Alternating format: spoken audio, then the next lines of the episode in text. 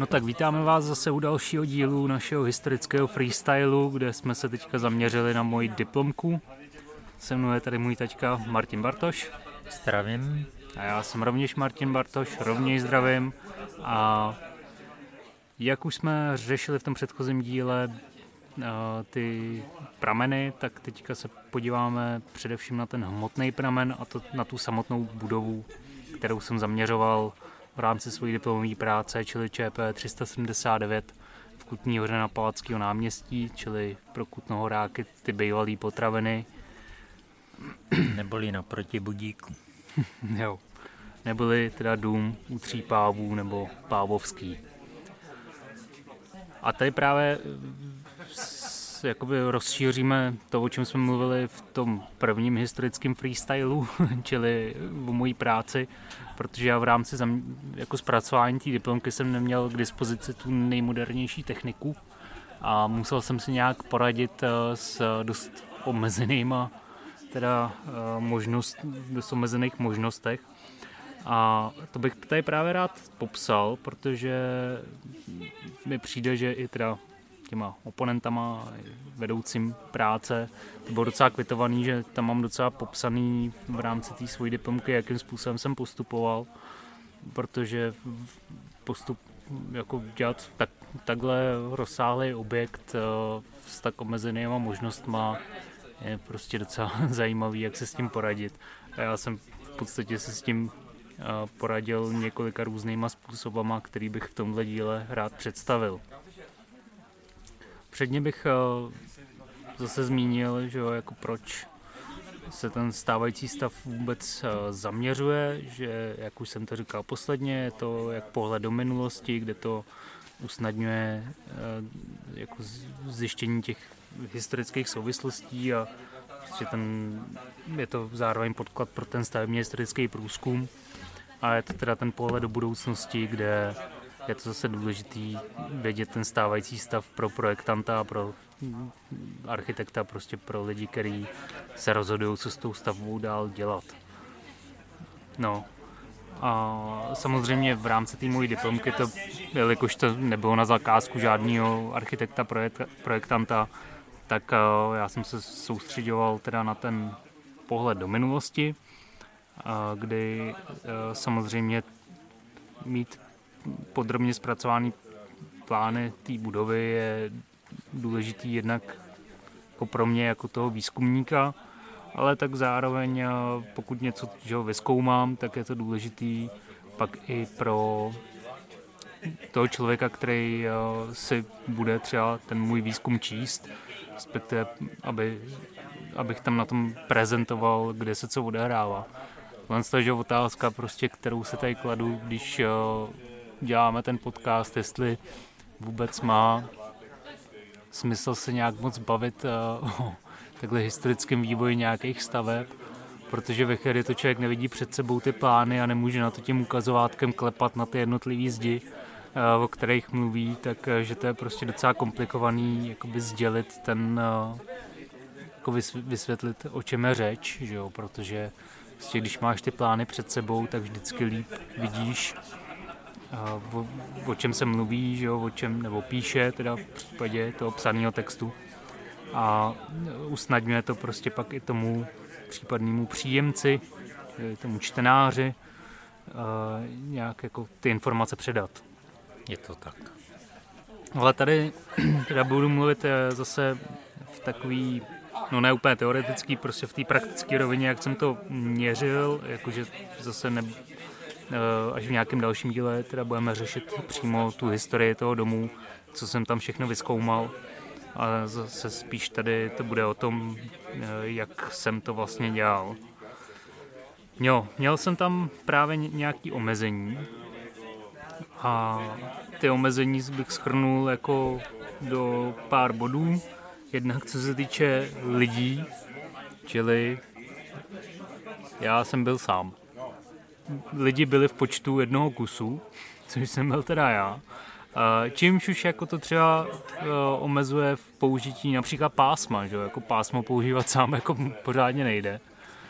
To je opravdu dost těžký. Takže prostě spousta, spousta věcí se ve dvou dělá lépe při tom zaměřování staveb a je to opravdu, když je člověk sám, tak musí pak si to vymyslet dost jinak i z tohohle hlediska. Takže třeba já jsem pásmo nepoužil skoro vůbec, protože prostě to jako nemělo moc smysl. Hmm. Potom, eh, co jsem měl za dostupnou techniku, tak eh, samozřejmě jako študák jsem totálku neměl, protože teda totální stanice teda na univerzitě jsme k dispozici měli, ale... Neboli řekněme něco jak Teodolí, čili přístroj, který opravdu už stojí... Kolik stojí totálka? Totálka kolem, nová kolem 200 tisíc. A půjčit se až tak jako běžně nedá. No, jakože na univerzitě jsme to k dispozici měli, ale aby mi to někdo půjčil, nebo i sám jsem se říkal, jako abych s tím měl vlakem někde z Ústí, jako do Kutný hory, to se mi úplně nechtělo. Takže no, já jsem se teda spokojil s, laser, s laserovým dálkoměrem, což je, že jo, do 10 tisíc se dá pořídit, je to prostě cenově úplně někde jinde a to jsem měl teda zapučený vlastně od tebe, to nebyl můj vlastní. Ale on funguje úplně stejně v rukách kohokoliv, jo. A není vůbec jako těžký se naučit s ním dělat na rozdíl už od té totálky. No a teda důležitý je, že ten laserový dálkoměr měl eh, vestavenou vodováhu, což eh, se projevuje... Přesně sklonoměr. No, což se projevuje právě především při zaměřování třeba krovů. Ve chvíli, kdy ne, jako vím, že nebudu zaměřovat vodorovně, ale prostě potřebuji chytit něco, co je v jiný výškový úrovni, tak uh, se tato ta funkce fakt hodí, protože to sa, sám ten dálkoměr jako dokáže vypočítat, uh, jaká je, uh, jo, že na základě toho úhlu sklonu a té úhlopříčky tak eh, pak dokáže spočítat, eh, jak, jaká má být ta vzdálenost vlastně při tom pohledu, že z hora, teda ta vodorovná vzdálenost. No a samozřejmě skládací metr, to, to je vždycky dobrá věc. a případně teda, myslím, že na té diplomce jsem ještě používal hodně svinovací metr, což dneska už vlastně nepoužívám, protože ten že jo, skládací aspoň drží že jo, tu lineu líp, že jo, ten svinovací když už to máš delší než nějaký ten metr, že jo, tak si to skroutí. A pak má ještě výhodu ten skládací, že je teda skládací s aretací, když se to tak řekne. Takže když ho zalomíš ten jeho konec, tak... Tu pravý úhlu, tak to drží ten pravý úhel. No. Jo, to jsem přesně takový jsem měl, no, což vlastně taky není běžný u těch skládacích metrů takováhle, když to tak řeknu, funkce. No, zároveň v čem jsem měl jako výhodu možná, eh, je, že jsem teda měl neomezený čas, že jo, protože často zase tom profesionálním prostředí. Člověk je nějak omezený časem, že jo, ale tak to já jsem omezený nebyl, takže ve výsledku jsem to dělal. Jenom ten čas, co jsem strávil na té stavbě, tak bylo 14 týdnů, ale jako bylo to v průběhu asi jednoho roku nebo jednoho a půl roku, takže poměrně dlouhá doba, ale nemusel jsem se teda obávat, že s tím domem se něco stane, protože se s ním nestalo nic doteď, takže... Akorát pokud vím, tak ten čas byl trošku omezený tím, že v domě není elektrika a bylo to dost často v zimním období. To pak budu zmiňovat, jo. Eh, no spíš spíš právě takhle. Říkám, že to bylo 14 týdnů, ale bylo to rozložený uh, do, takhle do roku a půl, nebo jak dlouhý to bylo právě z toho důvodu, že prostě jsem k tomu zároveň měl studia a měl jsem k tomu pochopitelně později i práci, takže jsem nemohl jako strávit takhle dlouhý, dlouhý čas jako jenom na tomhle. No, základní technika, respektive metoda, já si pořád pletu, jaký je mezi tím přesně rozdíl. Vím, že v rámci té diplomky jsem to se snažil pojmenovávat správně, ale už uh, zase jsem to nějak trošičku pozapomněl, takže případným odborníkům uh, na uh, zaměřování staveb se omlouvám, pokud to pletu, tyhle dva termíny. Tak základní metoda, technika, co jsem používal při zaměření tohohle z toho domu na tu diplomku, tak byla trigonometrie. Jak jsem právě říkal v tom předchozím díle, jakým způsobem to dělám dneska pomocí totální stanice, tak to je vlastně polární metoda.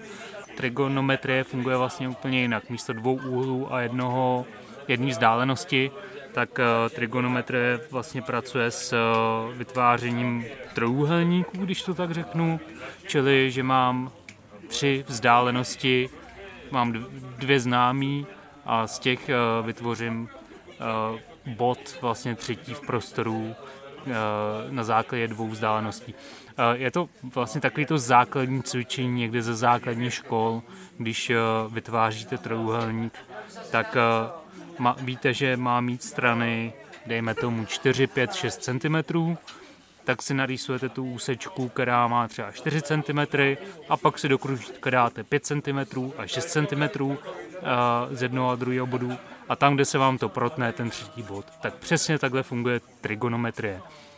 Čili pokud mám třeba čtvrcou místnost, respektive místnost, která má nějaký čtyři rohy, kouty teda správně zase se tomu říká, tak si vlastně změříte ty dva kouty, jak jsou vzdálený od sebe a pak ty, ten třetí kout změříte, že jo, z toho jednoho, vzdále uh, jo, tu zeď od toho druhého a pak zase ten čtvrtý kout úhlopříčku od toho jednoho, zeď od toho druhého.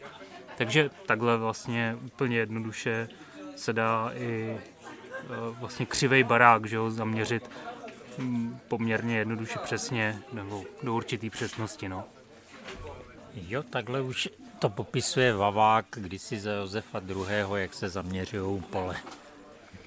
No, protože uh, v historických domech a ani v těch současných, konec konců, ani v paneláku, se nedá spolehat na to, že někde je pravý úhel. Nemůžete prostě v tom rýsovacím programu jako si vytáhnout pravý úhel, jakože tak to je ale vždycky je potřeba mít, uh, že, teda v případě téhle metody, ten bod mít zaměřený aspoň ze dvou existujících bodů, který v tom nákresu hmm. už mám. Tahle, uh, metoda má problém v takový základní problém, já mám po, pojmenovaný sám pro sebe jako problém kloubů. To znamená, že já když se proměřuji z jedné místnosti do druhé, tak já vlastně v té místnosti, kde jsem třeba začínal, nebo prostě z nějakého důvodu v ní jsem, eh, s tím svým, s tím svým systémem, s tím, jak to postupně zaměřuju, tak eh, já když si do další místnosti, tak tam jdu skrze dveře.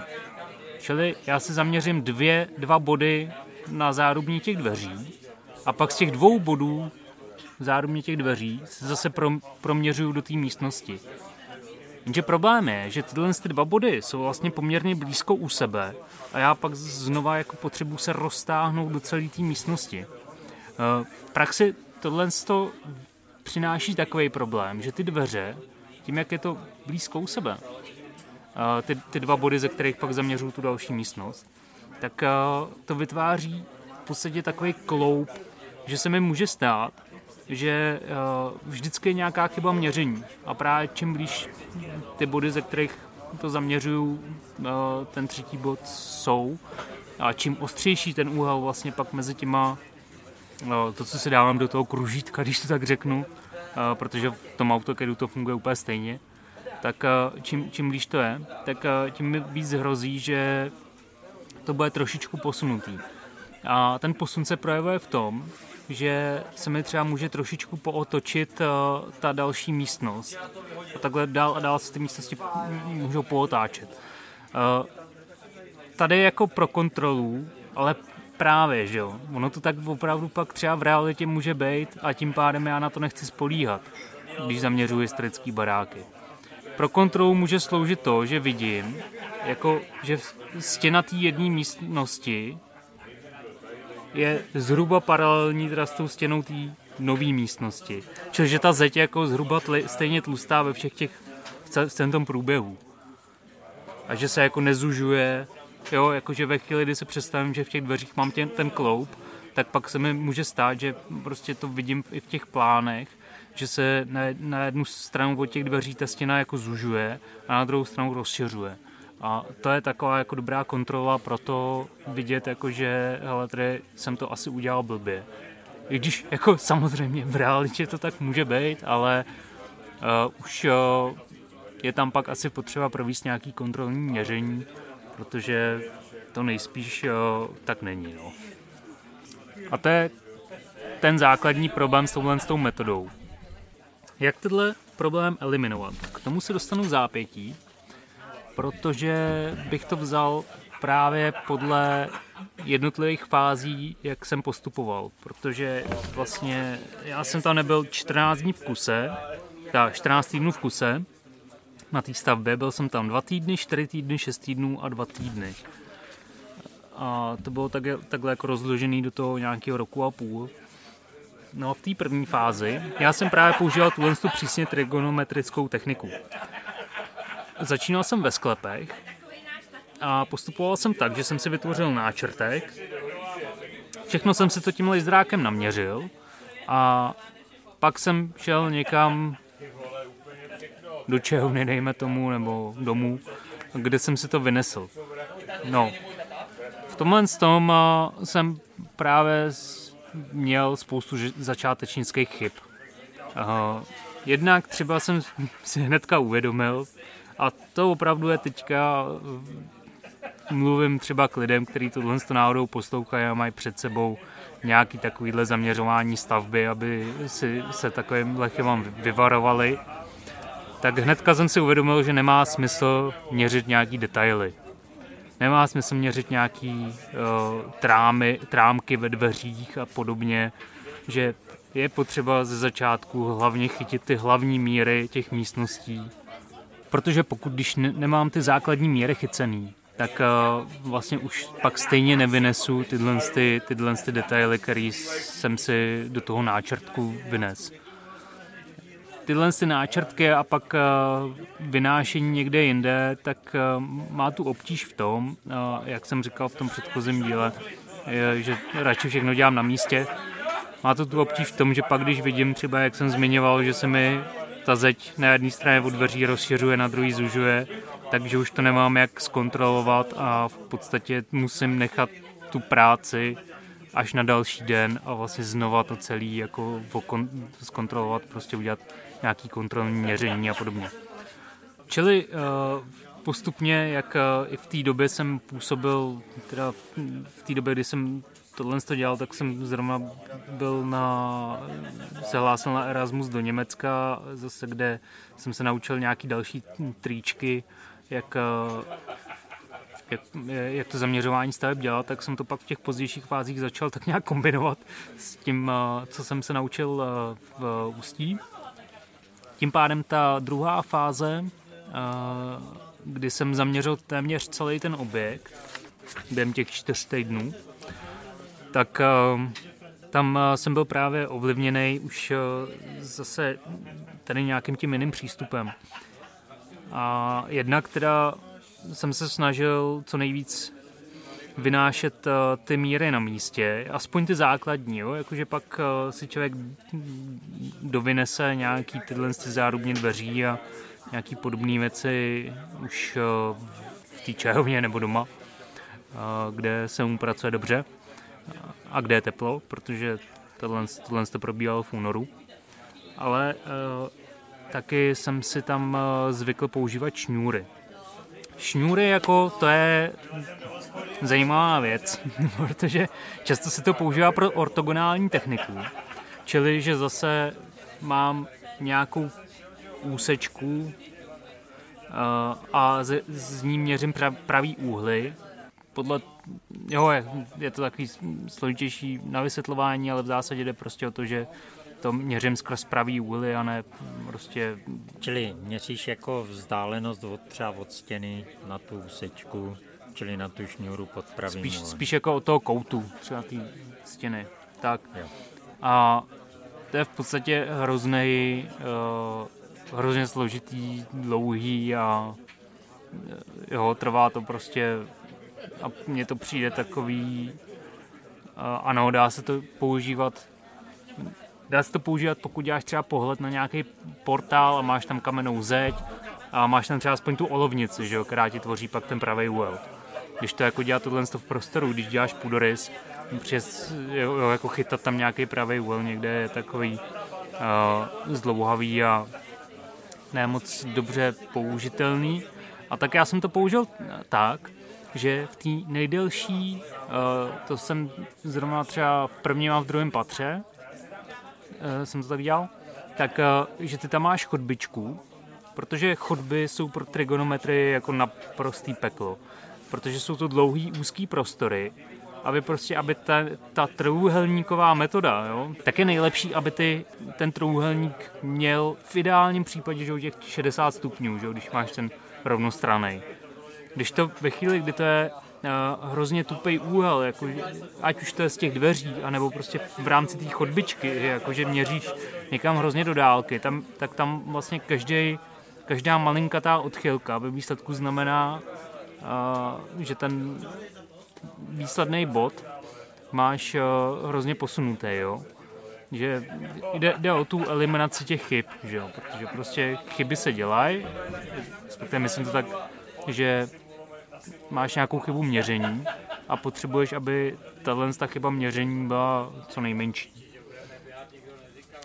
A proto jsem se rozhodl, že udělám, že si natáhnu šňůru právě skrz chodbičku, jakoby co vlastně co, co nej, přes tu nejdelší část jako toho domu, a, respektive v tom prvním a druhém patře jsem to takhle dělal, a, kde jsem to natáhl takhle přes tu chodbičku a vlastně pak přes ještě teďka nevím, jestli to bylo v tom prvním a druhém patře, ale prostě tam pak byla ještě nějaká koupelna, jo, a až vlastně na nějakou tu terasu, nebo takový ten, no, takový ten přílepek, co tam je.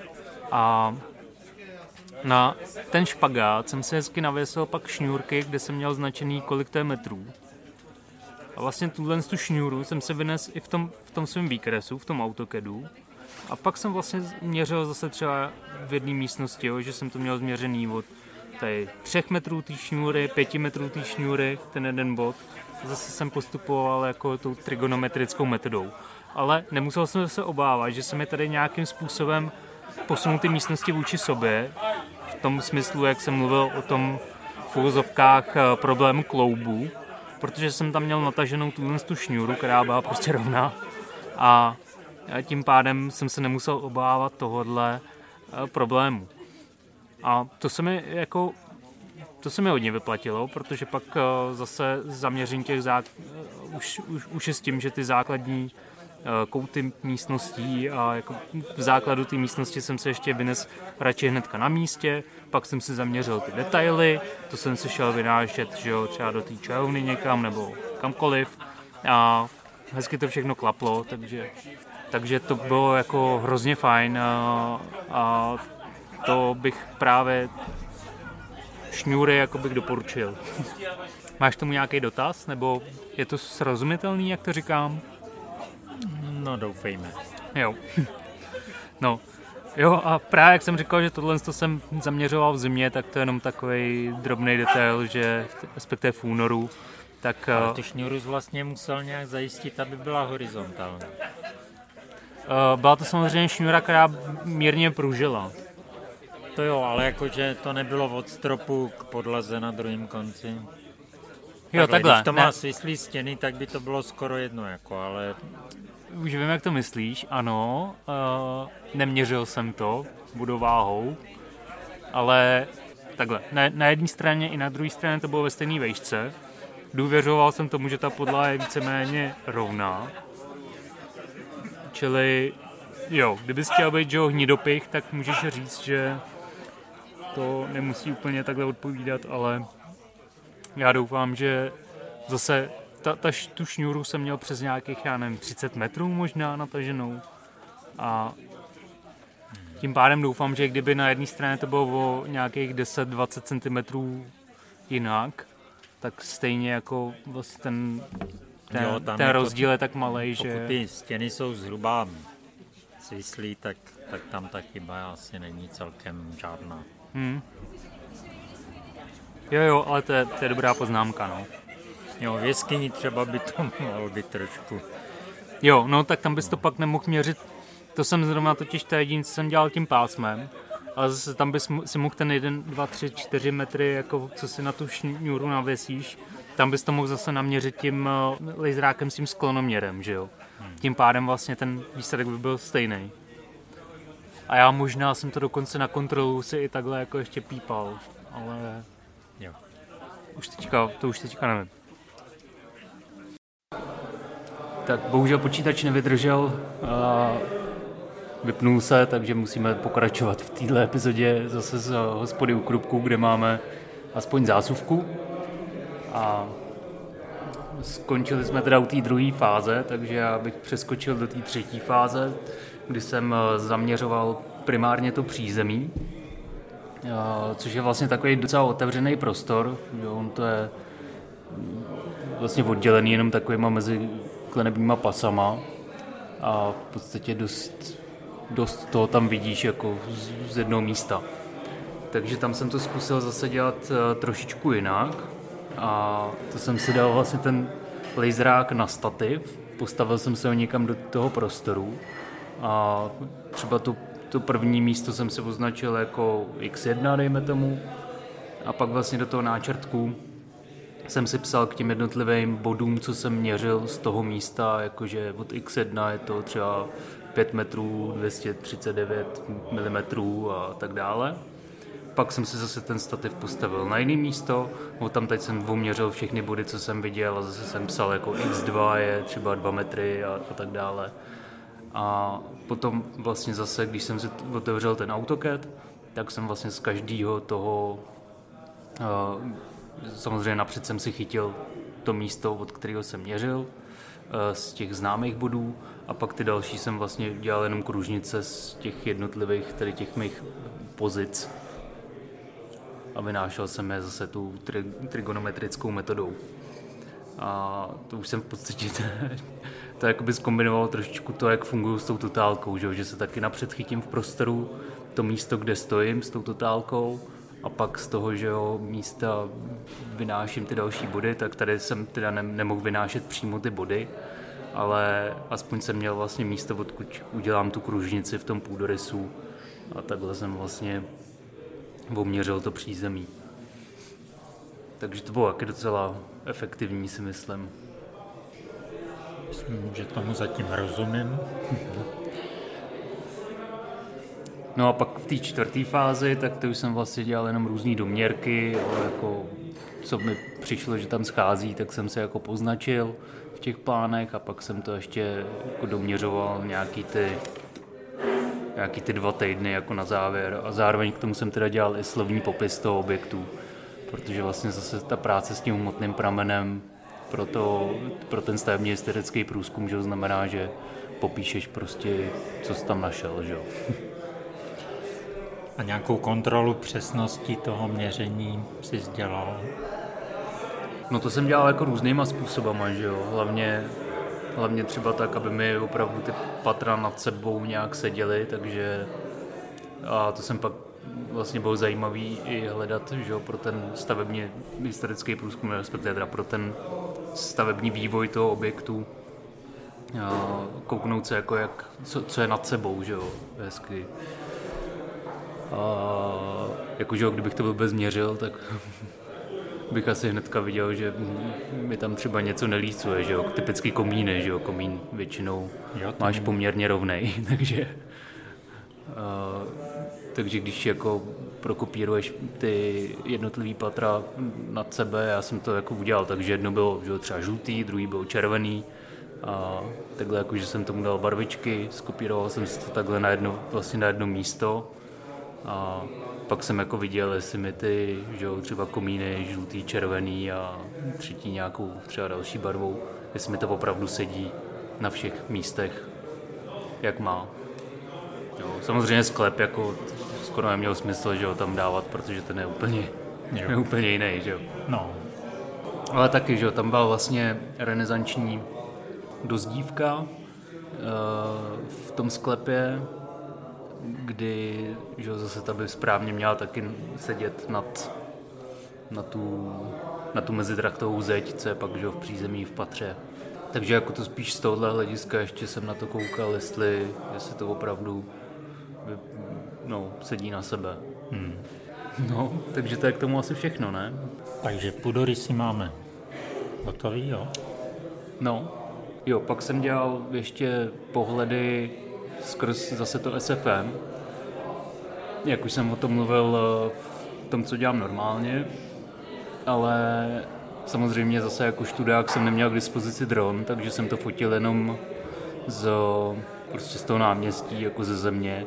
Tím pádem samozřejmě ten model nebyl moc dobrý, protože tím, že to nemůžeš vyfotit z vrchu, tak typicky jako u okenních parapetů se ti to jako nevykreslí, že jo? Tam máš prostě jo. takový jako, vytvoří ti to tam jako vlastně takovou zkosenou jako ranu, kdy vlastně nevidíš spodek toho okenního rámu.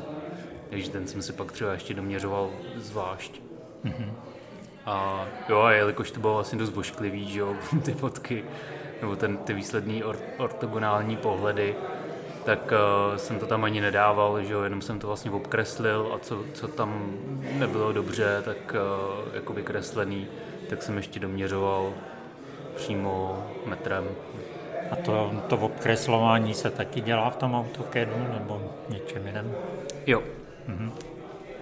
Jo, to jsem si, si vlastně změřil uh, zvenku třeba, jak je vůbec celá ta fasáda široká, že jo. Podle toho jsem si to pak chytil, udělal jsem nějaký ještě zase kontrolní měření, aby, abych se mm, zkontroloval, že, že, že ten můj obrázek v tom AutoCADu je opravdu v tom správném měřítku a pak jsem to prostě obkreslil, no.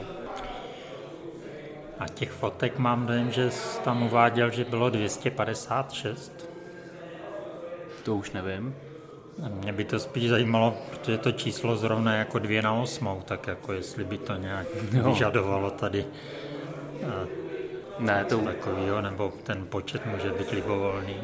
Ne, to může být libovolný, že čím víc fotek, tím uh, větší uh, přesnost samozřejmě, nebo jako tím, jo, jakože je rozdíl, když uděláš, že jo, 100 fotek té fasády z, nevím, z 5 metrů, jo, a když budeš mít 100 fotek, dá tisíc fotek jako z, ze dvou metrů, že jo, nebo prostě, že tak pak samozřejmě tam uvidíš každou rejhu z těch tisíci fotek.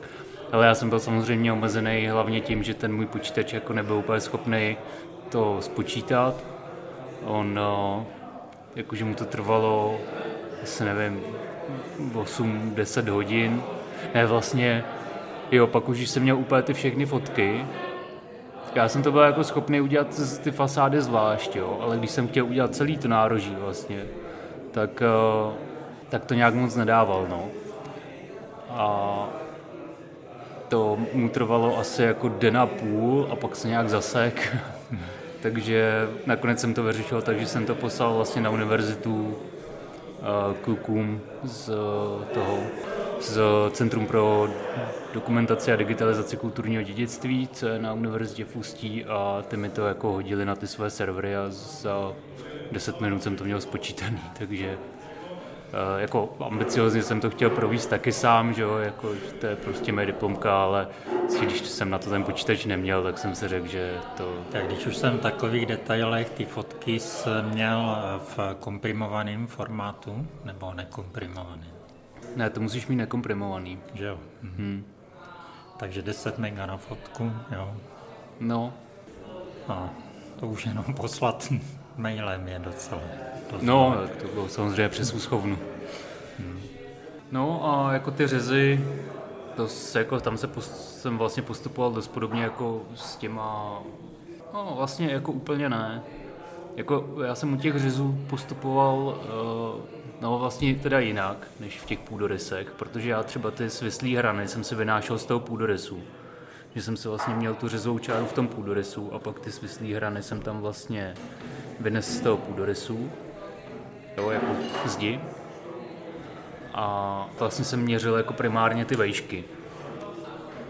Tam eh, je to podle mě na těch plánech právě na první pohled vidět ten rozdíl, jak to dělám dneska a jak jsem to dělal tehdy, protože té svojí diplomce já jsem opravdu zanedbával zanedbal jako jakýkoliv tyhle ty šikmý jako hrany.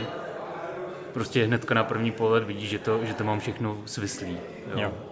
Že hmm. uh, jako samozřejmě, kde byly klenby nebo takhle, tak to jako je jasný, že to jsem poměřoval pořádně, ale, ale ty jako zdi, tak byly třeba dveře a, a tak, tak to jsem všechno dělal svisle a vodorovně jako že jsem se s tím úplně teda tak ne, necrcal, no.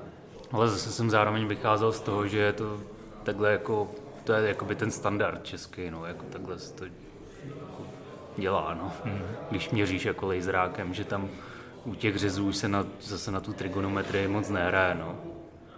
Prostě ne.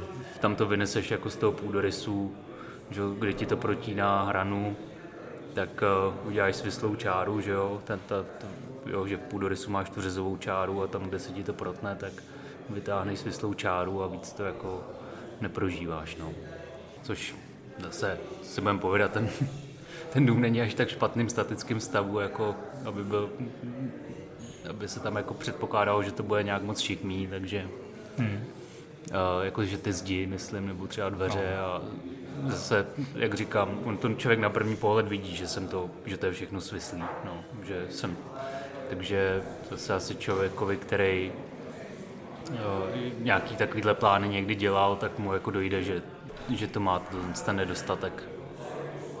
No, ale myslím, že i tak vypadají ty řezy dobře. Jako no, to no. bylo, to, se, to jsem byl, vlastně to byl že první barák, který jsem dělal takhle úplně sám jako celý. A to jsem si pak nechal i navíc vytisknout právě ty řezy, abych si to mohl hezky pověsit na zeď, jako na velký formát. Protože mně se líbí, že prostě řez je, že jako když ten dům rozřízneš, že jo, hmm. že takhle jako vlastně vidíš dovnitř. Že, že, že ty pohledy prostě to je takový jako, jasně, jak vidím barák, že jo, ale řez je něco, že, co jinak než tím zaměřením vlastně nedocílíš to, abys to takhle viděl, že hmm. ten dovnitř toho domu vlastně. Takže to, mm, to je jako můj nejoblíbenější typ plánů. No.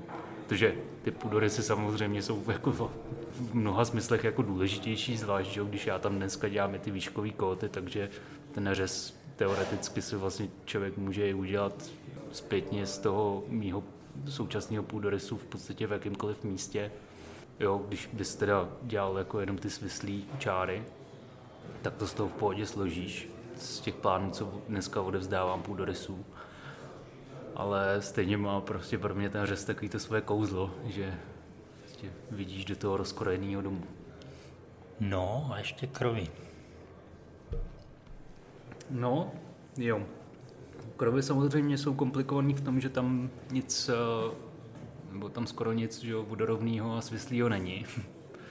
Především, když jako mluvíme o, o krokvích a, a podobně. Vlastně ta konstrukce krovů eh, že je, má nějaký svoje takovýhle specifika, ale zase, jak jsem říkal, tím, že jsem měl ten laserák s tou vodováhou nebo prostě s tím, s tou možností i uh, takhle jako na šikmo měřený hrany získat jako v té vodorovné vzdálenosti tu, tu hodnotu, tak to až tak komplikovaný nebylo. No, jako. Tam spíš teda, že jsem si všiml, že jako pokud je o půdorys, to se člověk naučí na tom plánu se zorientovat velice rychle. A v podstatě asi je to zažitý možná už 100 let, jak ne díl. Ale pokud je o kroví, takže vlastně jak eh, malovat nebo dělat plány krovu, o tom snad byla diskuze ještě poměrně nedávno. No, jako třeba v, čes, v českém, že jo, tom ČSN v českých normách je to, uh, je to jinak než v Německu.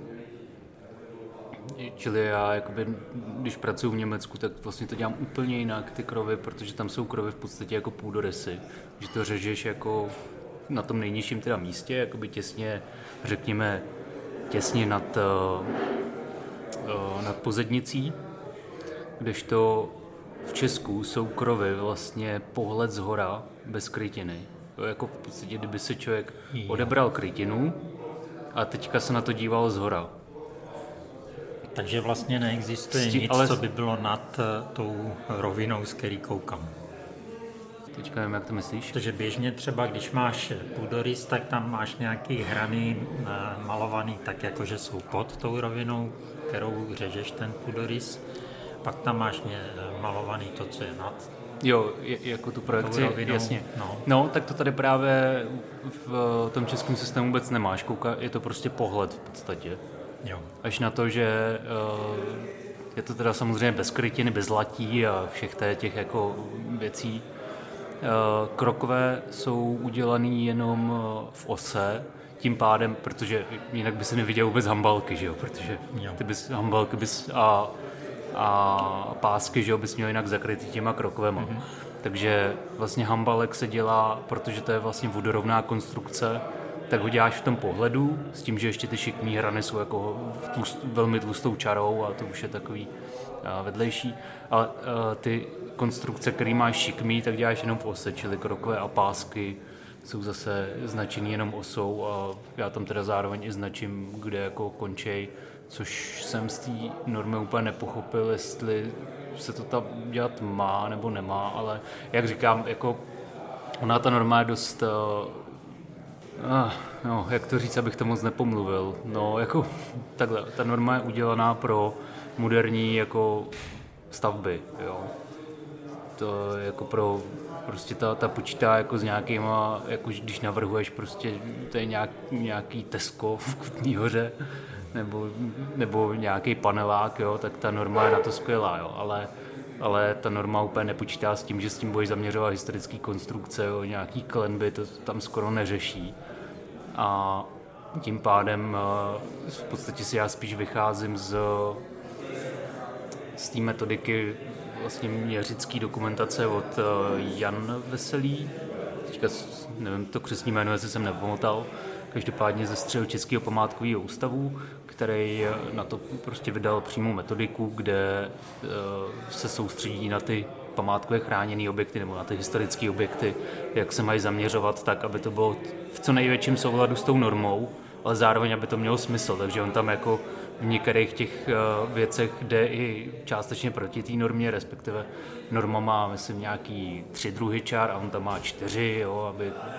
A, tak jo, takže a v tomhle tom je to trošičku rozdílný, ale zase si myslím, že tím, že tuhle tu metodiku máme, tak bychom podle toho měli asi postupovat jo, tak nějak všichni, aby to bylo trošičku sjednocený, no. Takže jako samozřejmě, eh, jo, když, jak se to říká s těma římanama, římanama když se v Římě dělají to podle římanů, ne, tak já říkám, jako, že když jsem v Čechách, tak to dělám podle čes, těch českých uh, standardů a když jsem v Německu, jak podle německých, no, je to, je to dost rozdílný, ale Jo, jakože nad tím musím pak trošičku jinak i přemýšlet, ale no, zase prostě tak to je, no. No, čili bych tomu asi řekl, že naučit se vlastně zorientovat v plánech krovů eh, není vůbec jednoduché. I když jsou namalované dobře, když na ně koukne ten, co tomu rozumí, tak eh, k tomu nebude mít žádný výhrady, tak jako like, když tomu přijdu a kouknu, tak eh, je to dost často taková změť, kde si neumím úplně konkrétně představit, jak to vypadá. Zvlášť, když je to něco složitějšího, jako třeba věž v Pardubicích, že jo, tak konstrukce, co na ní je, ta věž z věta, ta střecha s věžičkama všelijakými. Jo, jistě, ale tak uh, jako třeba by mě hrozně bavilo zaměřovat se tady tu stanovou střechu Barbory, že jo, ale to si mhm. myslím, že tam bude tolik, že jo, těch tolik toho dřeva, že to pak musí být taky strašný maglajs eh, to v těch plánech mít. A jako jak říkáš, chápu, že nějakých trošičku složitějších krovových konstrukcí si na základě toho půdorysu jako představit, na co to vlastně koukáme, dost složitý a zrovna u těch krovů samozřejmě hrozně důležitý mít ty řezy. No protože spousta těch prvků je prostě šikmejch a zase v tomhle tom ti pomáhají ty řezy jako pochopit, co se děje, že jo. No a pak ještě mě teda trochu, bych možná i řekl, pobavila a patra nebo podlaží? K patra versus podlaží to se ještě vyjádřím, ale ještě jsem tady chtěl mít takovou jako možná i lehce politickou teda vsuvku ohledně norem že co jsem opravdu nepochopil v České republice, máš eh, tady normy, které po tobě stát jako vyžaduje, aby se dodržoval a nemáš je zpřístupněný jako třeba na internetu jako zadarmo, jako, že jsou to prostě věci, které po tobě stát chce, abys takhle dělal. A, a musíš za to jako, musíš si koupit nějaký prostě tady nějakou knížku na to za jako totálně předraženou a to mi fakt uh, hlava jako nebere, proč to není prostě jednoduše na internetu plácnutý, jako ať si to každý přečte, protože stejně ty normy jako financuje stát, že jo, to vytvoření těch norem. Hmm. Takže uh, jako i z hlediska nějakých autorských práv to, jsem tohle to fakt nepochopil. A myslím si, že to je jako taky jako otázka na zamýšlení se, jako proč Jo, jak, kdybych to někomu vysvětlil, tak to je jako kdybys přijel prostě k semaforu a musel do něj hodit pěti korunů, aby ti ukázal, jestli máš zelenou nebo červenou, že jo. No. Tak hmm. pak se na to pravděpodobně vykašleš a pojedeš podle sebe, no. Hmm. A tohle, tohle to jako mi prostě u těch norem nepřijde správný, no, aby to takhle fungovalo.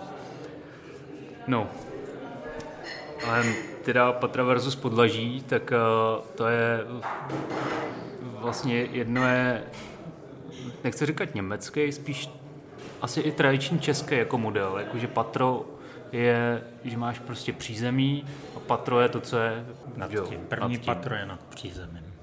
Jakože u těch pater vlastně ty bereš jako, jakože nultý patro je vlastně to přízemí, co nad tím jsou teda ty první, druhý, třetí patro, pod tím je jako, že v suterénu prostě máš minus jedna, minus dva, tak když to ty podlaží, to je teda, jak jsem pochopil, nějaký ruský způsob, respektive, že to jsem byl importovaný teda za, za komunistů, z Moskvy. A to se kouká jako na, na terén, jakože terén je ta dělící čára. Čili to, co je pod tím, to je zase to stejný, jakože minus první, minus druhý eh, podlaží jako prostě suterén, to, tam, tam to funguje stejně. Ale první podlaží je teda to, co je jinak přízemí, druhý podlaží je to, co je jinak první patro a je to jakoby jako neřekl bych, že jeden nebo druhý systém je nějak špatně, spíš je to ten rozdíl toho uvažování a zároveň teda i nějaký tradice, dejme tomu v, Čes, jako v České republice nebo v českých zemích je. A tím pádem mi přijde trošičku, jako já jsem se myslím rozhodl v té diplomce, že jsem to tam taky jako zmiňoval, že jsem se rozhodl používat jako ten starší nebo ten prostě středo... češtější. češtější nebo středoevropský systém, čili že budu říkat jako patra, no, že budu, budu mít přízemí, první patro, druhý patro, krov. A já jsem nějak zažil toho, ten tvůj oponent. Můj oponent? Rikl. Rikl, když to nějak rozebíral a nějak uváděl, že to může ten ruský systém vést k nějakým jako docela komplikacím, když máš mezi patra.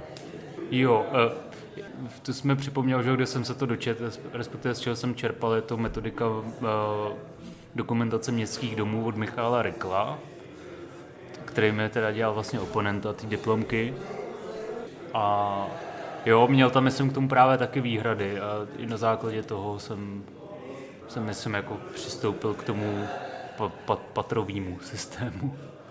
Jako teďka nevím, jestli zrovna prostě podlaží a patra, jestli ti to nerozhodí ty mezipatra v, v, v oba tyhle systémy, ale tak on tam třeba zmiňuje i to, že pokud máš dům ve svahu, což tady třeba v Kutní hoře pod, mm.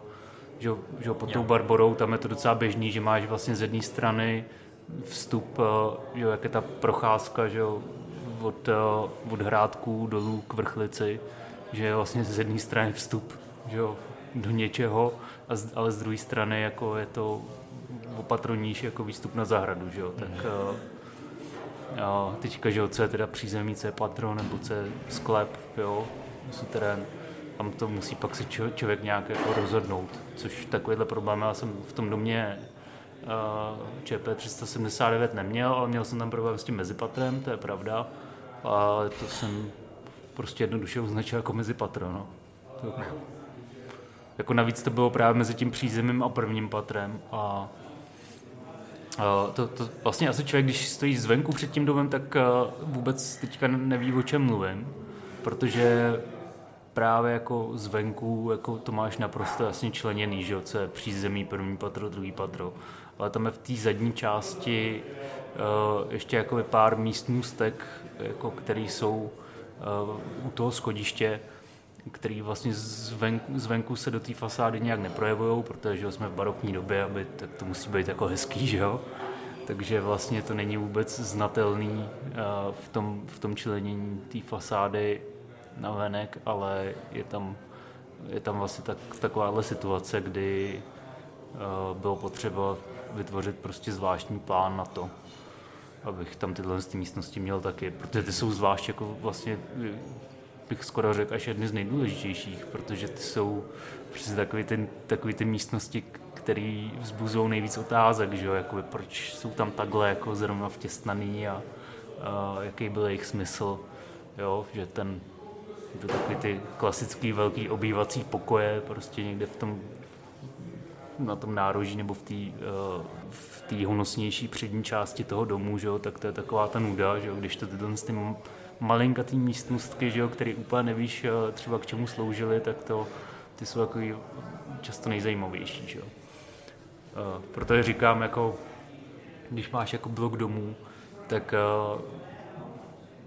že jo, asi architekt eh, rád kouká na ty fasády jako zven, jo, když jsi třeba někde v Praze, jo, nebo to, eh, jako, kde máš takový ty jo, obrovský, jo, jako ty, ty bloky těch domů, jako, který mají ty hezké fasády nějak architektonicky pojatý.